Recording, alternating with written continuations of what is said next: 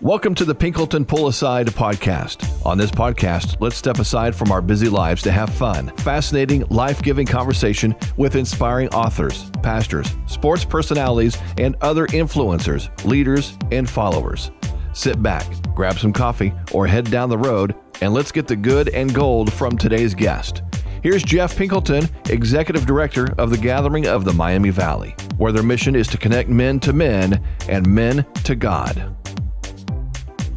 Hello, friends. Welcome again today to another edition of the Pinkleton Pull Aside podcast, where we get to talk all things life and leadership and lessons therein.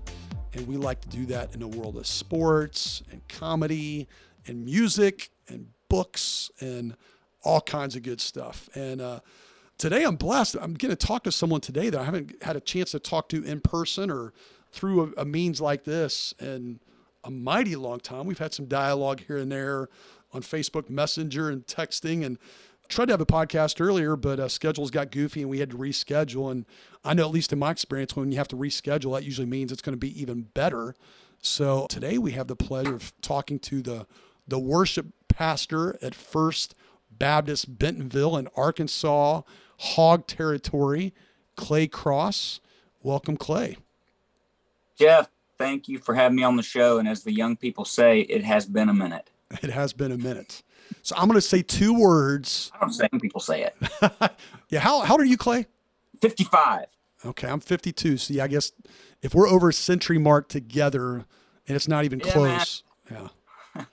we're on the older side of that, but you're still cool and stylish and hip. And I've never been any of those things. So let me give you two words and I want to see your reaction and try to have as much emotion behind these two words when I throw them out to you. Okay. All right. Ja Morant. He's a killer. He the guy is a killer. I mean, I could just go on and on because now you struck a chord with me. My I- favorite team is the Memphis Grizzlies. I grew up in Memphis. So Huh. 25 years ago, when we got an NBA team, we're freaking out thinking, wow, we have a big league team in my town. And they struggled for a while and then they got okay for a few years, but we've never had a superstar. But we got one now. He's a bad man. But see, you went so positive with all that. And I'm going to be honest, I, I wanted to juke you a little bit because I do love Steph Curry. I wanted to see where there was any kind of pain and whatever towards Golden State. So are you feeling like, hey, we're doing, we're ahead of the curve, we're doing well, we're building, we got Brooks, we got Ja, you know, we're doing our thing, so that's fine. Or did you think you might go further this year than what happened? No, that's about that was I mean, we went way further than we thought from day one. From day one, we were projected to maybe be in the play-in game, maybe be eight, nine, ten seed. Those guys went out and got second seed. Um, and really the only reason they were second ahead of Golden State, a lot of Golden State's players were hurt throughout the year. So when I watched that series with Golden State, my eyes told me Golden State's the better team. There's no doubt. But their core are about 10 years older than our core. So we're coming. There's no doubt. We we've got Golden State knows, oh, these Grizz are going to be around for a while.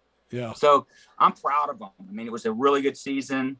Um, we're young, and we not only have an all star, we have a superstar. But um, I don't put him in the category of Steph at all. I mean, Steph, Steph to me is one of the top five players of all time. Wow.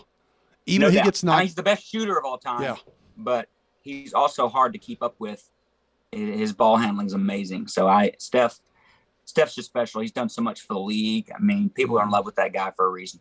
He's so great. even though he gets knocked for his defense, you still put him And so does five. Ja. I mean, I, I Ja, I want Ja to to get more humble. He obviously beats his chest a little too much, you know. Mhm. So that they, that's that's one thing. But uh hey, I could talk to you about sports for the next hour. Oh, I know. That's why I wanted to say Ja Morant right out of the gate. And you know, the other thing I think Memphis has done pretty well because for years they did not do well, even dating it back to Vancouver, is uh, they finally have gotten a pretty good grab.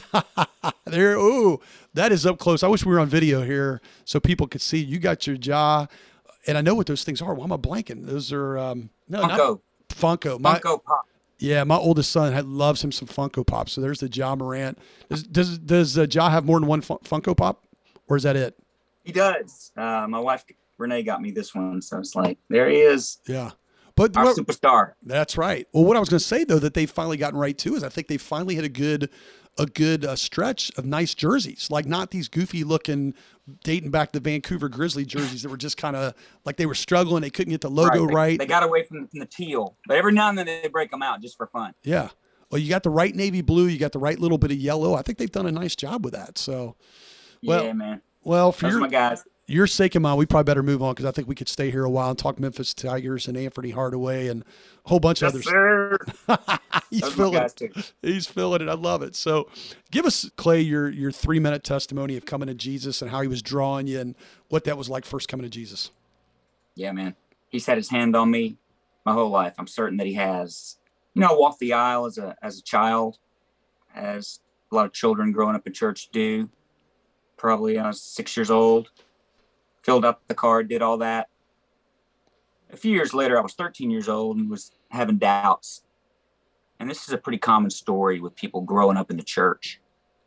You know, you hit those teenage years and you start to think, wow, did was it ever that r- as real to me as it's, it's feeling in this moment Mm.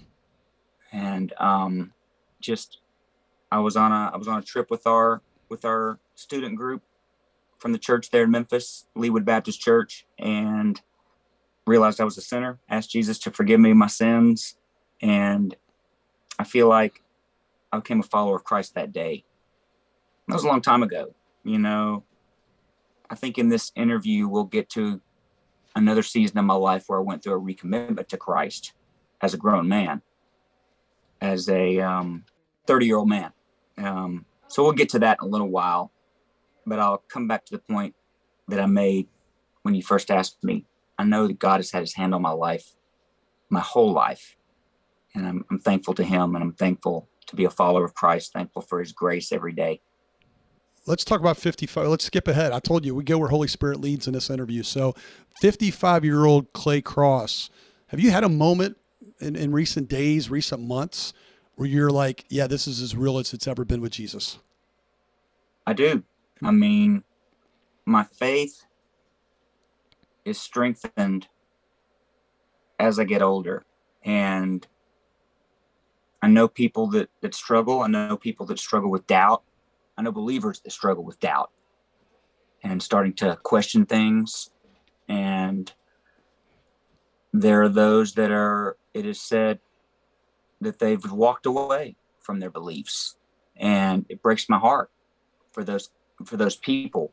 Um, and in the midst of it, I just bear down and I say, Lord, give me more faith. We sang a song let yesterday in church, raise my faith a little higher, Mm. set my spirit on fire. Lord, I'm asking you to move.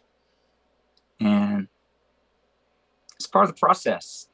It's part of the process. Understanding, yes, I could have doubts myself. Mm. You know, we all lie in bed at night and stare at a dark ceiling and think every thought imaginable goes through your head, you know. But in the midst of it, you're saying, Lord, give me more of you, less of me. My mind is is kind of too full right now, whether it be through social media or just the information that we take in every day. It's overwhelming compared to say what what people were bringing in years ago and you get to that moment that quiet moment whatever that is in your day it's certainly when you're in bed at night about to go to sleep you don't have any devices on. And i pray lord strengthen my faith. You know what? because he says if you have more faith you know you can do more things than i even did jesus tells Mm. us. like how, how is that possible? And that could be analyzed what exactly he meant by that. Maybe he meant one day there's going to be 8 billion people on planet earth.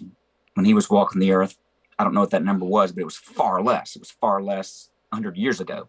So um, he may have meant on, on a mass scale more people can be reached you know through the local church through missions uh, through what you're going to lead you know peter. I'm giving you this church and you're going to take it somewhere. You're going to do more than i did. And i think it trickles down to even us. But at the core of it he says it's with faith you know that this can be done pray for more faith so that's what i that's what i do and you know recently my mom went to be with Jesus, and that was a few months ago. And throughout the process, my faith was strengthened to know that she got her promotion, you know, is really what Paul was saying. To live as Christ, to die as gain. You're going to get your ultimate promotion. And I know that she did, and I have peace with that. And, you know, many tears were shed over the past few years as she went through a decline physically. But in the moment of her home go- going, you know, all I could all I could do was speak the name of Jesus and thank him and thank him that he saved her, that he has her now, that she's where I'm headed. And it's not just words. Really believe it. So I'm thankful for the for the faith and the strength and the encouragement that he gives. I'm telling you what, man, I I could feel it on this call. I mean, you just seem like you're at a really real, authentic, raw place. Is that fair to say? Um, I don't disagree with that. I mean, um, in the best possible way, I'm saying that. Yeah, I take I take the word raw in a good way. What you meant by that, you know, nothing, it's not something I'm trying to make more than it is. You know, I'm not trying to use fancy words mm-hmm. or Christianese about it, but it's just um, I believe. Like, you know, I believe he's real. I believe what he's done. I believe what he's going to do. I believe Jesus is going to return. We don't talk about it enough. We don't think about it enough. We don't live like it enough. You know, that today could be the day that Jesus returns. And I want him to look at me and um, understand that I, I was waiting and I was, didn't necessarily catch me off guard. You know, mm. I want to live a life that's it's pleasing to him and that when he returns, he'll know it was far from the last thing on my mind. Yeah. I'm tempted, like I'm looking at the map right now and I'm seeing from where I am right now, it's 10 hours and 45 minutes to your office. And I'm like, you don't look like a guy who's going through the motions or, hey, let's just, let's just turn it up a notch and, and, and hit cruise control and do what we do on Sunday mornings at uh, FBC Bentonville. It looks like you're a guy who's right in the thick of it of, of counting what you do is of great importance and really trying to minister in a pastoral sense to folks there. Is that is that fair to say? It is. You know, um, it's something God has shown me with this uh, with this position as worship pastor. I'm going on nine years now at this at this house of worship, First Baptist Bentonville. He's shown me that yes, there's a grind to it. There's a there's a there's a schedule to it, and a lot of it revolves around the day Sunday, because Sunday's always coming, mm-hmm. and we need to be prepared as a worship team and bring our best.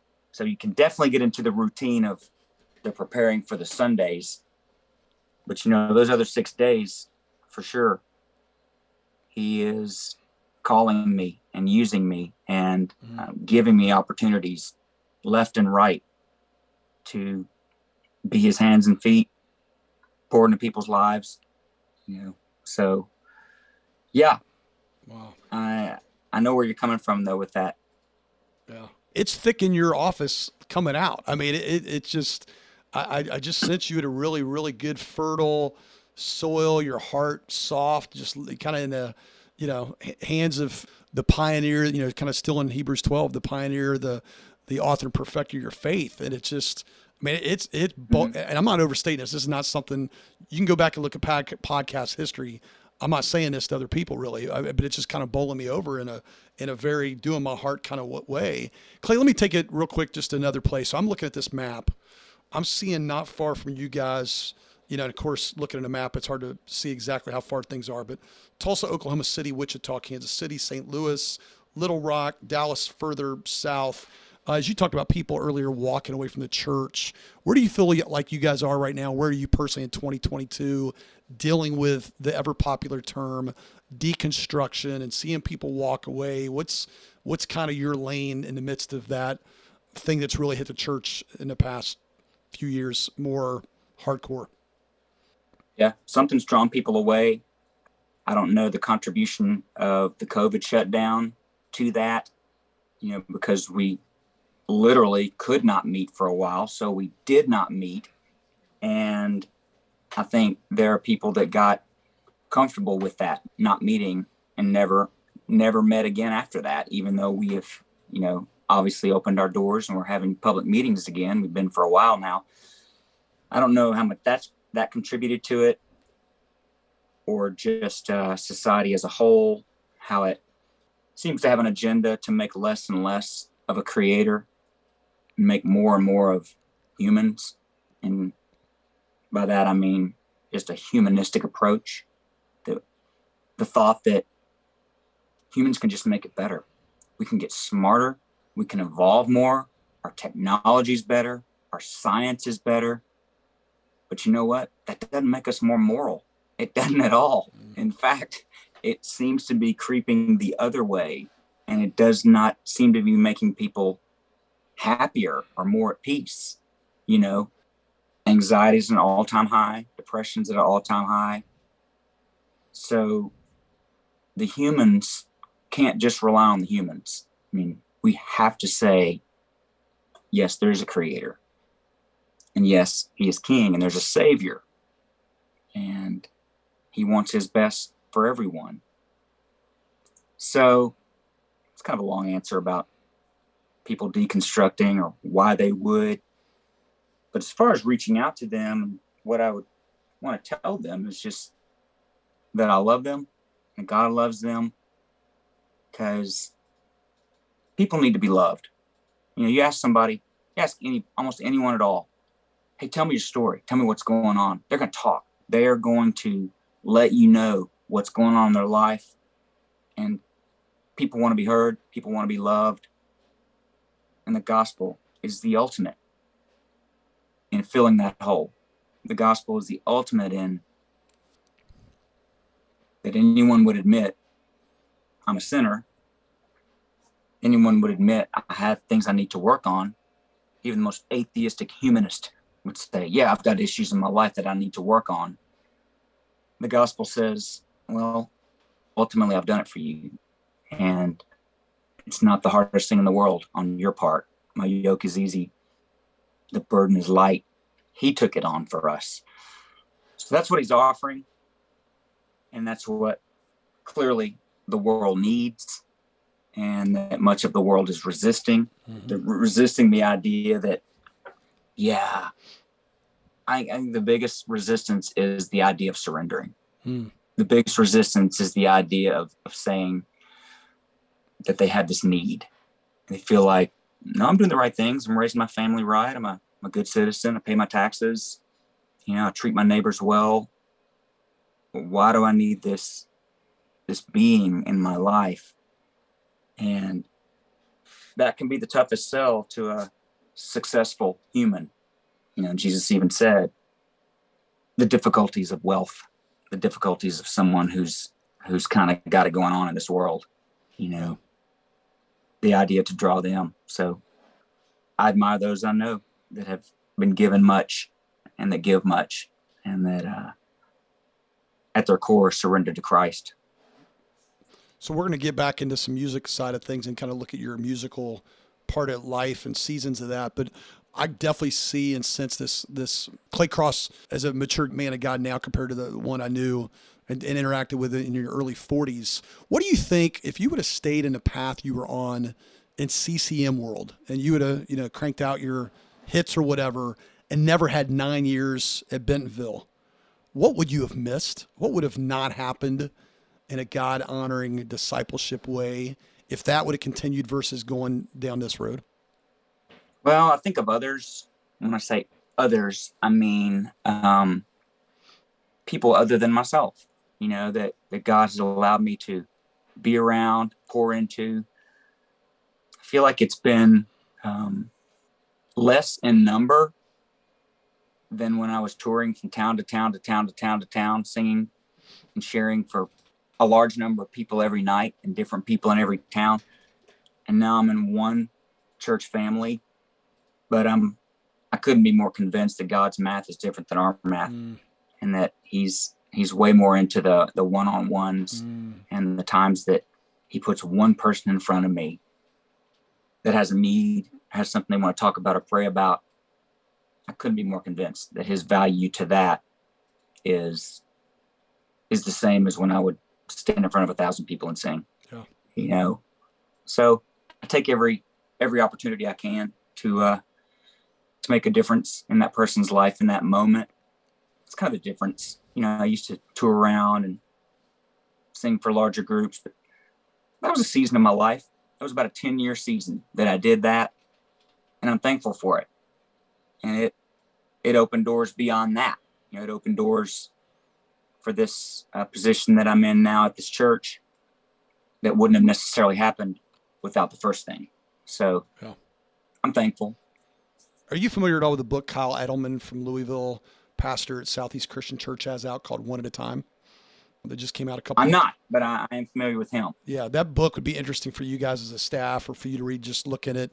You know, here he is preaching at one of the 10 biggest churches in America and how it's easy to get caught up in the masses. And one of the things he says in that book that really intrigues me is he says, you know, before he ever puts pen to paper on a sermon, he writes down on the top right like two or three names of people that he hopes really receives that message. So he's not thinking about thousands and thousands of people hearing him. He focuses Yeah. one party at a time, one conversation at a time, one moment at a time, one word at a time. And it, it's been very, it's been a book we've been using within the gathering, you know, my, in my day gig of connecting men to men and men to God. And uh, just as you were talking, I thought that that book might be, stand by. I'll try to shoot you a copy of it because I, th- I think it would really minister to you and speak to you in All a right. positive way. So let's talk about your musical journey. So you have, as we've already alluded to, you know, you you did, you were kind of what was the exact title? I should have, I know it. I've said it many a times. You were, uh, Dove, were you Dove Award kind of rookie? Not rookie. That's not the wrong term. Uh, newbie, newbie of the year, um, or whatever it was. And then obviously I surrender all, which I'll come back to that uh, in a little bit. But um, talk about the different journeys of what music has looked like to you over your career. Well, growing up in Memphis, Tennessee, you know, I sang everywhere that I could. I didn't really start singing until I was a teenager in terms of feeling like I could sing a song in front of a stranger. You know, that didn't happen until I got into my teen years. I sang in groups at school, sang uh, at a theme park in Memphis for a couple of years. I was in the country music show and, you know, would enter contests and different things, sing at funerals and weddings and all that. But I didn't know how to make a, a go of it, you know, make a living of it. And um, God began to send the right people into my life. Um, specifically, a man named Gary McSpadden. Gary used to sing with the Bill Gaither Trio, Gaither Vocal Band, and he was coming through Memphis doing a concert. And I just determined to, to meet him after the concert, you know, and give him a demo tape that I had made. And that really was the beginning, you know, because he he liked the demo tape. He he pulled his car over that night, I'm told, and and called his son and son-in-law and said, "Hey, I've met this uh, met this singer tonight, and I really like the, the sound of his voice." And they got involved with me. They started managing me, and you know, this is back in the early '90s, and um, it resulted in a record contract at Reunion Records, and put my first project out in '94, and that that was really the beginning of of that 10 year period I'm talking about, you know, where I was just traveling all over the place. You know, God was uh, using it. He was putting me on the radio, you know, hit songs, uh, winning Dove Awards, like you mentioned. And I'll always shake my head that it happened. It's just like, I understand the odds. I understand the odds of something like, like that happening for anyone. So for some reason, God used it. And I'll always be thankful. You know, definitely will. Wow. You know, I'm at, I'm at the radio station Rise FM up here in Bellefontaine, Ohio, or if you're, you Mhm. know, stumbled across, you know, another radio station and all of a sudden a song "I Surrender All" comes on, what would that what would that do for you? Like, what would you feel like if you're driving not expecting all of a sudden that song, which I think is, was your biggest hit, um, how it was. how how would that make you feel right now, 2022? Oh man, it would just make me thankful all over again that that that it ever happened, and that for some reason the station was still playing it today. used to really charge me up back in the day when I'd hear one of my songs on the radio. You know, it's just like that scene in the movie, uh, that thing you do. You know, when the band first hears their their single on the radio, it's just a, it's kind of a freak out moment. But to hear it today, because you know, occasionally you will, you know, be like on some classic Christian either station or, or or you know on cable TV they have all the the music. I'm not sure what they're called, but uh, they'll play older Christian music and mine will come up or something. It's uh, it's always kind of interesting, you know, just that, that God ever used this this guy out of Memphis, Tennessee, and mm-hmm. um, gave me that platform. You know, it's uh, it's pretty amazing. So we met a number of years ago at Cedarville University. Met you and Renee, and then you came in and did some ministry with and for me with the gathering and a couple different church things and a men's event we did called Unleash that uh, was was really really cool. So let's talk about that part of your story. So obviously, a huge part of your testimony you said you would get to in your 30s, and and uh, kind of unpack that for us a little bit. Yeah, well, I was really flying high in my music career, doing very well, but was not close to God like I should have been. I was I was too close to myself, to the pursuit of fame, to seeing how far you know I could take a career, and he was taking a back seat, and that's never good, and he knew it, and he loves me very much, mm. and he didn't allow me to go down that path. I was already on a path of destruction, just from my ego, and you know there there's evidence in there of like so what was going on? What was so wrong i was just very casual about my relationship with him but i was not casual about my career. I was like man i want to push this thing as far as it can go as opposed to seeking him really really in depth every day in the midst of this career and trying to pour into people trying to be in the ministry. It's the last thing on my mind being in the ministry. First thing on my mind was you know just trying to even even get more successful in music.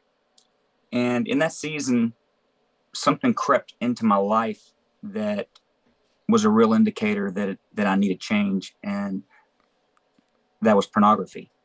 And it got to a point where I realized, you know, this is going to destroy me if I stay casual and just sweep this under the rug like nothing's really happening.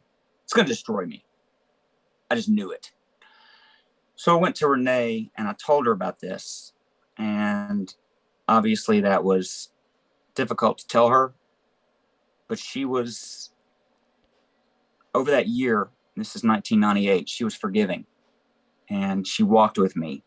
And, you know, so while I was out singing places, I began to share this story. I began to just open up. And God gave me a piece just to tell people about it. And a publisher came forward and we wrote a book about it. Just this, that season of coming through that, being healed, our marriage being restored, and God walking with us through the whole thing. So th- suddenly doors began to open for Renee and myself to to go speak places and do marriage enrichment events. Suddenly I'm singing a little less, speaking a little more, and it's like God began to call me into this thing called ministry. So it all changed really from that point on. That was my rededication to Christ that I went through as a 31 year old man. So earlier in the conversation, I was telling you about when I was 13 years old, and I asked Jesus to forgive me my sins. And I believe He came into my heart, came into my life, became a Christ follower. Years later, as a grown man, I had to say, Lord, I'm going on a wrong path. I know that I am, and I ask your forgiveness. And he was forgiving, and so was Renee. It was a tough year for us, for sure, to deal with that, tell people about that, to have it written about in magazines, not in a negative way, but just the story itself. You're like, I would, I'd have rather not gone down that way, but it did. It's on me, and God loves me very much. And Jesus has forgiven me, and I stand very grateful today for that season had I been casual about it, had I continued to sweep it under the rug, I wouldn't be talking to you now. Hmm. I wouldn't be in this office now. I likely wouldn't have my wife now, or our children, or my grandchild. Everything that's precious in my life, hmm. I would have destroyed. But thankfully, God put it in my head in 1998 that I had a lot to protect, even things I didn't even know were coming. You know, future sons in law that God's blessed my daughters with, a grandchild that we now have, uh, a position in local ministry. I didn't know those things were coming. But in 1998, he was tapping me on the shoulder saying, You have a lot to protect. Mm. You have a lot to protect. So I ran back to him like I should have. It's been a while. I somehow don't remember you saying it quite like you did right there in the past about having a lot to protect and what God was saying there. And I'm sure maybe you did. Maybe it's just hitting me different now. But is that language? I mean, I, I reached out to you recently, and and I can update you offline about a guy I know going through some stuff that's very very parallel. Do you get the minister out of that as much today? And if so, how much does that line about you have much to protect with what's to come and dealing with the head on now? Does that still really speak and, and is, is God using that? I would imagine. It does because I can look across my desk at a at a man going through a similar thing and I tell them, I remind them about their wife, their children, their position of influence in the world, whatever that might be. And then I'll remind them of, Lord willing, things that are coming down the road for them that won't be possible if they don't deal with this now. Mm-hmm. So I try to encourage encourage men in that way. And Renee is really great to, to reach out to women going through similar things, um, whatever their struggles might be. She's a great resource for that as well. I, I think this is so important. I think with the church world, we do not know how to handle this well. We do not know coming clean, not letting it be hidden, not letting it be shameful, not letting it be. You know, it's interesting. So we had on here a while back, and I think you already know this. We had Michael O'Brien on, and I usually follow up with people and say, "Hey, are there other people you think that this would be win-win for?" Well, he gave me one name. that name was you. That was Clay Crosse, and and you know Michael. Oh wow. Uh, yeah, I I'm, love Michael O. I'm feeling the same vibe with you that I felt with him that day. Just this maturing that quite honestly, probably w- wouldn't be there without going through the difficulties you guys have gone through. And I just think as the church, as Christian leaders, we have to know how to navigate that. And hey, look, I'll be the first one to say, any and all this is not black and white, clear cut what you do based on paid staff, you know, uh, in the music world like you were. Whereas the wife bought in, not bought in, supportive, not supportive, you know, the thing when things get into affairs, you know, whatever, every case is unique. But man, we as the body of Christ and the leadership have to learn how to navigate this well. And, you know, I think, you know, guys like you guys like Michael and then other layers of where those things can go are so needed because we don't we don't handle conflict like this well. Well, yeah. Men tend to want to keep to themselves. You know, it's real easy for a man just to take the attitude of if they're dealing with a problem in their life, and they even come to the point where they realize it's a problem, they'll deal with that themselves. They won't bother anyone else with that. And being accountable to someone, being honest with someone really flies in the face of that. Because mm-hmm. being accountable is about going to someone else and saying, hey, here's a weakness in my life. Here's something that used to be a blind spot in my life, but I'm not blind to it now. I realize this thing's got me. It could potentially have me in a very deep way. I want you to pray for me in this moment and ongoing about it. Reach out to me and ask me, how is that situation going? There's great power in that accountability, um, daily seeking God, getting back on track with Him. Yeah. can easily get off track. Amen. It's tough. All right, we're going to move to some some sillier, lesser meaty stuff before we get back in. Five questions I like to call the rapid five, and I'm going a little different direction with this today, so we're gonna we're gonna go down some different roads here. But uh, what is your favorite childhood snack or cereal? Well, the cereal aisle is a glorious place. I'll just say that because of the options. I mean, so I mean, I, I really like Cocoa Puffs, man. It's gonna wow. come out and say it. I'm just going to be honest with you and tell you I like Cocoa Puffs. There's so many others. There's so many others that I like. Have you had Crave? What's that? Have you had Crave? Never have. With a K, they have a I- few different versions now. My daughter loves it. and I've kind of become, if I go down the chocolate way, I, I like Crave. Chocolatey. Yeah, they have a All couple right. different versions. They have a Right. cookies and I'm gonna cream. Get a and, box today. yeah, Crave. You It's with said a, enough. it's with a K. Hey, makes it even cooler. There you go. so what else? What else besides Cocoa Puffs? You sound like you had more on the childhood snack side. on the cereal aisle, I could go on and on. Yeah. But on the childhood snack side, I mean, I always like popcorn. I like uh, Cool Ranch Doritos. Mm. You know, Cool Ranch Doritos with Cheez Whiz sprayed on top of them is a, is a decadent and a horrible snack to have. But it's it's the kind of thing I would eat on the road. Are they going to use that in a commercial or something decadent and horrible? Those, I don't think those two words, marketing wise, they're wanting to go together. I know, but I'm just I'm admitting what they are. Admitting these things are not good for my arteries or my future health. Yeah. So I'm going to throw you another. I've never asked this question. This is one I'm inserting today for you to test the waters. If, what cartoon character do you most identify with? Oh my goodness. Well, the one I love the most is Charlie Brown. I mean, I, I, uh, something about the Peanuts characters is so nostalgic for me. Okay. I, something about them, uh, they take me back to my earliest childhood.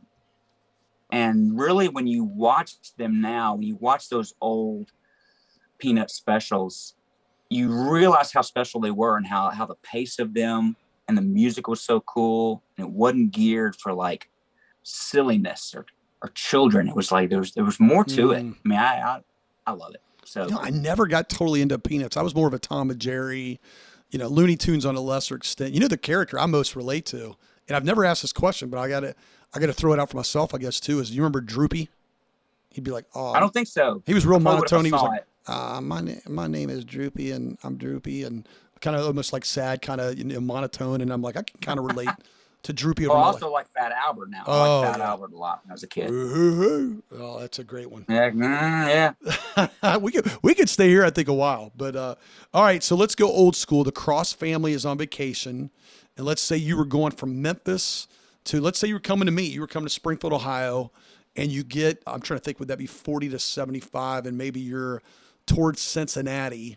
And if you were like like it's been for us, you know, either traffic comes up somewhere or someone has to go to the bathroom about 10 minutes before you're stopping. And you're like all right well why, stop again? Get down the road. So at this particular exit sign you get these three places.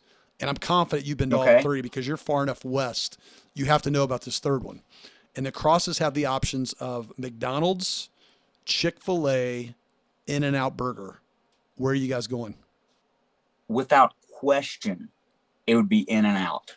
I've never lived anywhere that has it, so it's Mhm. just always a treat. I was just out west a few days ago, and and we had In and Out burgers. Uh, so they're, they're a little bit overhyped. I'll admit it, but yeah they're big they're really great. They're- And I, I mean, I, as, as much as I've had McDonald's in my life, In and Out's a different level. Yeah. You know, So let me ask you real quick. This is not. This is a separate question. We'll come back to. I think I got one more for you. But when you go, when you're in Memphis, I was in Memphis for the MLK 50 event that they did with a lot of pastors, church right. leaders, ministry leaders, whatever. Rendezvous is what people know. But you know the place I went to, and we ate there twice. We loved it so much. Are you a Central barbecue guy when it comes to Memphis? Where does Central line up for you? I like it a lot. I also like, well, I mean, you mentioned the rendezvous. It is a must. You, you must experience it if you're if you're there because I like the ribs a lot, the dry rub ribs there, but it's the vibe too in that place when It's you walk huge. down these steps. It's like huge. almost like you're going back. It's humongous. It's almost like you're going back in time. and the waiters have this have this way it's it's borderline rude but it's funny Mhm. the way how quick they are with you and anyway it's not, i don't want to say it's rude but they, they're all business is what i'm Sure. saying they, they're like what's your order come on what, Yeah. what do you want tonight all right I, I, I have right out that But you- kind of thing um But you do love Central. but central is great i mean it, you really can't go wrong Yeah. in that town with any of the memphis uh, barbecue establishments so 100%. you know, it's near and dear to my heart that town, and it, it struggles in some way. I know that it does, like a lot of big towns do. but uh, there's a lot of people in that town uh, doing great things as well. Sure, sure. Did you see the movie? And I'm not going to remember the name of it. Was it on Amazon Prime? I think not Netflix. About the wine connoisseur, uh, young guy who was trying to develop his taste for wine. What's what do you call the wine guy? The the person that sommelier, and he's a sommelier, and his dad owns a barbecue joint in Memphis, and he's trying to get him. I to, didn't see that. Oh, I'll have to look it up. I'll, No. I'll, I'll send you a text afterwards. It's a really cool thing, but uh, yeah, it's a neat movie that you with your Memphis heartbeat would really love. So, moving on, we got two more questions on a rapid five. One is, um, so you and Renee are hanging out Friday or Saturday night. It's old school. You're flipping channels. You're not just going to Netflix grabbing what you want. And you guys were to stumble across this movie, and you're staying with it every time. What is that movie? Well, there are a few that come to mind, but if either The Godfather one or two are on, Mm. it's, it's hard for me to turn it off. I know it's a violent movie. I know all that, but uh, it's just it's it's it was so beautifully shot, and I just uh, the performances are just so iconic, but they're long. So, but they're it's kind of like with certain shows. Let's just throw out The Office. You know, you can turn it on or Seinfeld. You can you can catch it at any point in the show That's and you can watch a scene and you're just fine. 100. That's how it is with favorite movies, whether it's silly movie that we like a lot. Uh, what about Bob? Mhm. It could be at any point in that movie, and we're gonna be we're gonna be laughing, you know, or uh, whatever whatever else it might be. You know, a great movie like Shawshank Redemption. It's like any of the scenes just kill. Sure. You know, they're so great. Sure. So there, there's there's several on that list. Okay. What about uh last one's what's what's an article of trending clothing from back in maybe your heyday or before that you're like, we got to get that article of trendy clothing coming back. From the past, Yeah, you're like a jams guy, um, right? Well, I used to have these moon boots, man. They were like they were from Doc Martin, but they were like gold, silvery colored, and I would wear those things on stage with a equally gold and silvery shirt. Could pull that stuff off back in the day. It'd be a little much now, though. I think. Don't, don't lie. Show me your shoes. You got them on right now, don't you? Don't deny it. No, no. hey, right now I got I got I got classic You got Jordans. classic Adidas. Oh, you got classic. You do. That's old school Adidas. I thought you'd have some Jordans. yeah, man. Do you, do you get into the basketball shoes much? I have a few sneakers, but uh, I don't have any technical basketball shoes right now. I have like you know trainers, okay. you know that I, different ones that I wear. Yeah. But uh, I, I got friends who shall rena- remain nameless. I can't keep up with those guys. Oh, I can't keep up with them, man. Yeah. Their shoe game is is is beyond mine, and I get teased about mine. That mine's extensive. Wow. Yeah, my youngest son, he's he's a 15 year old basketball player, and he, he's all about the shoe game. I, I I'm just like, hey, you keep cutting those lawns because if you're getting a pair from us, it's probably gonna be for Christmas, and that's that's your Christmas gift right there. And you know, some people are into some people are into the shoe game, and they it's an investment. They don't even wear them. They Yeah. get them and they they resell them, 100%. and they it's like trading cards used to be. It's Oh, like, yeah. oh wait, you got that one? Hundred percent. Yeah, I definitely know people in Pretty- that, no doubt about it. they have them stacked in their closet in the boxes, untouched. Yeah. Like, Oh yeah. And you know, I tell them, I say, you need to get help. You need to get help at this point.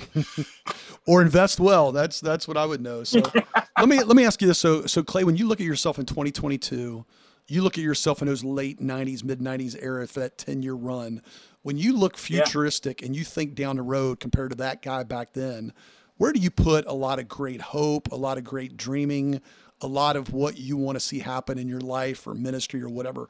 Where where are those two roads different then compared to now? Well, I, you know, I think I, I I told you earlier that my mindset was in the wrong place before, and I value things in, in a different way now than I did then, and God has just moved me along.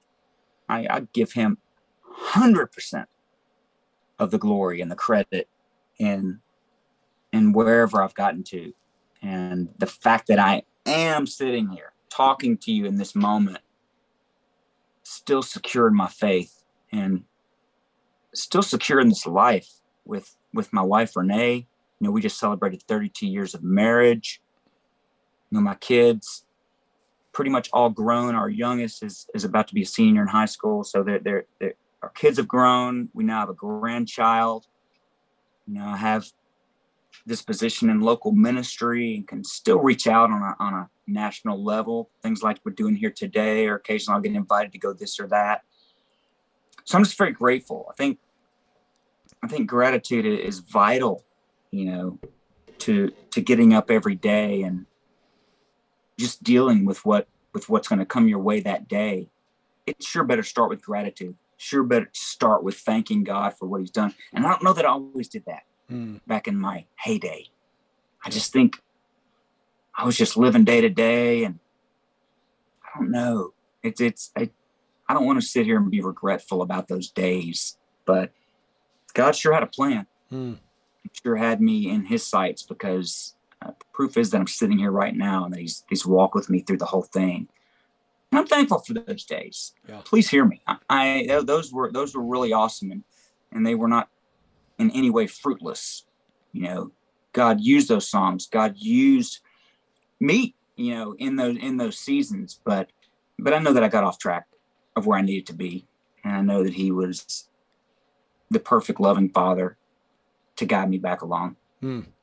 I'm curious what, based on what you're saying, I'm curious what you think of this quote. I was listening to a podcast recently with Michael W. Smith, and he just performed several weeks ago at a new venue we have here, not terribly far away in Troy, Ohio.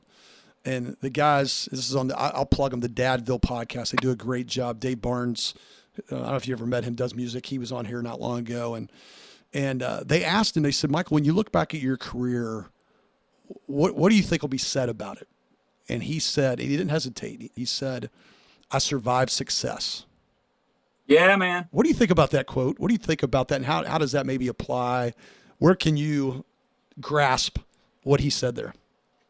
I feel like I did too. I mean, yeah, I had a recommitment to Christ that I went through, and I'm thankful. But that's part of the surviving of because success can crush somebody. You know, it certainly can. And, you know, I'll pull back a name that I mentioned earlier in the conversation, Gary McSpadden. He told me early in my in my career, he said, you know, really, Clay, you know, you're winning awards and you know, you're having hit songs on the radio, but people are going to sum you up. People are going to determine your success with one thing. And it's going to be this how's your family? How's your relationship with your wife? I never forgot that. Never forgot that. It's wise words. How are things at home? You know, because without that, it's all meaningless. It's all just chatter. So talk about that. I wanted to close with that. So married life with you and Renee, and you know, I got to inter- I got to interact with her a little bit. You know, I can just sense. You know, you guys don't seem to me like the couple on social media that are putting your best out there, and that's just it. It just looks like you're at a really cool. You are empty nesting as of right now, correct? Is that right? Everybody's out. We have one more. We have, we have our our youngest Sophie is going to be a senior in high school next year, so we have one at home. Okay, so you know you you've kind of come cl- you're close to completing the deal and having kids well on their way, doing you know good God honoring stuff, and you know having their own families now and things like that. What what is married life like now? Where is it just you and Renee would look at each other, whether it's you know, you were in California, I think it was like you said last week or whatever, and just being at home and whether it's in simplicity or it's a nice night out, where is life and married life right now to Renee just really, really rich? And yet you're still battling and marriage is still tough. Right. It's not that tough though. I mean, I'm just to tell you, we know each other so well. I mean, yeah, there's still things you got to deal with, and you're always to battle selfishness, and that's that's a big enemy to marriage because the best marriage is you're giving to the other person. You're thinking of them more than you think of yourself. So little things may come up, tiny little arguments, but they could turn into worse ones, you know, if, if you let them. But we know each other so well. And it's just, you know, we're just grateful. You know, yes, we have we have things we have to deal with. We have things that break our hearts about about the world, about certain people that we know but we deal with them together and you know she's she she helps me so much you know because i'm in ministry and i deal with things and i'm a pastor i'm a worship pastor and the pastor's wife really feels the brunt of what a pastor goes through the challenges of it and without question she's my best friend so we're just we're thankful for where we are and just praying that uh that god keeps us strong this season of our life going forward. One or two simple things you guys just really enjoy together? You know, like whether it's a board game, taking a walk, it's you know whatever. What's in simplicity terms? What's something you guys just enjoy? No, lately it's been spending time with our granddaughter. You know, we'll have her over, and she's she's old enough to be walking around. She runs around our backyard. And, you know, yesterday Renee just turned to me and said, "Does it get any better than this?" Hmm. You know, just watching little Theora run around. You know, and seeing her personality come out. So, you know, we're so we're so gifted with with our with our children. Our oldest Shelby and and Savannah, Garrett, and Sophie. Those are my kids, man. I'm so thankful for them. I'm so thankful uh, that that God has blessed our, our daughters with with with great husbands. Drew for Shelby and Josiah for Savannah. And we're so thankful for Garrett. You know, he's a senior at the University of Kansas. He's going to be pursuing his master's there as well. Doing great, really involved in Christian leadership there. And our youngest, Sophie, like I said, going into her senior year, which it's hard to hard to imagine. So Renee and I just reflect. We look at these these children that God's given us and what He's doing in all their lives. You know, and it's it's really different things He's doing in all their lives, and we stand very thankful and we have strong faith that He's going to continue to walk with them. So I'm going to look up something here real quick to ask you this one last question. So let's say we go back old school 2008 and Memphis mm. Memphis plays Kansas and it's an NCAA championship game. Do you stay with the family, with your son-in-law, Why? or do you stay with your Why do you want to bring this up? Why? I started with a dig. I'll, I'll end with a dig. It's the He's cheering. By- he's cheering for Kansas by many miles, by many miles, the biggest heartbreak I've ever had in terms of sports. I mean, because we had that game. You know, we were up nine with two minutes to go. And uh, anyway, non sports fans would be bored by all of it. But uh, if we had just hit another free throw, Yeah. if we had just uh, limited one more turn. Honestly, if we'd have just dribbled down and burned 25 seconds every possession, we'd have won the game. But Yeah. that's obviously not how it went. Broke my heart. And now my son goes to the University of Kansas and lets me hear about it all the time about how great they are at basketball. He was already married to your daughter. I take it before that happened, right? Because you might have told him he can't get married to her, right? No, I'm talking about my son who's who's not married. Uh, Oh, your son's at Kansas. Yes. Oh, you can't you can't do anything about that. You got to let him go. Okay, if it was a son-in-law, you could have cut him off and said, "You can't have my daughter's hand." No, it, was- no, we're proud of Garrett. He got he got a scholarship there and has done well. And you know, he was obviously thrilled when they won it all again this year. But um, you're messing with me now to bring up 08 and what the University of Memphis, how the University of Memphis collapsed in that championship game. I wanted him to win. I do love Cal. You know, I know Cal's had his challenges when he's been places and reputation-wise. Some people want to, which of course to Mm-hmm. me, Cal probably had the greatest moment for YouTube fans in the history of. You know, there's playoffs. There's all the goofy things with Jim Mora, Allen Iverson, or whatever. But the Cal, uh, John No. Cheney, that moment. It- that was that was borderline violent. It was like I've never seen coaches get into it quite Yeah. like they did in that moment. I'm gonna kill you. I'm gonna kill you. Yeah, I and he mean, meant it. I don't think there's any doubt. he would have. Coach Cal has a way. You know, his fans love him, and everybody else. Uh, I won't use the word love, Yeah. but I he gave Memphis their best their best run there. So uh, I, I'll always kind of be a Cal fan too, which not all Memphis fans are. Sure, sure. Well, Clay, hey, this has been a treat. I mean, I, I told you before we got started that I find when we plan these out and they have to get rescheduled, usually it just means it's going to be the, even better the second time around. So you've been you've been generous with time. You've been gracious. Man, I feel like I've picked up, you know, 12, 13, 14 years from when we last spent time together, invested, and, and just, man, great affection for you. If people wanted to know more about what's going on with you, what's the best way for them to to connect or, or be engaged with what's going on in your world? Yeah, I mean, I'm on I'm on all the socials, so just reach out. You know, uh, Facebook, Twitter, IG. Just reach out, and uh, you know, I mean, I'm easily easily gotten. There you you got go. something you want to talk about, or uh, just just shoot me a note, and I'm on there. I look at them more than I probably should. There go. Don't we all? social, Don't we all? but uh, yeah. So uh, just just reach out, and um, I'm available.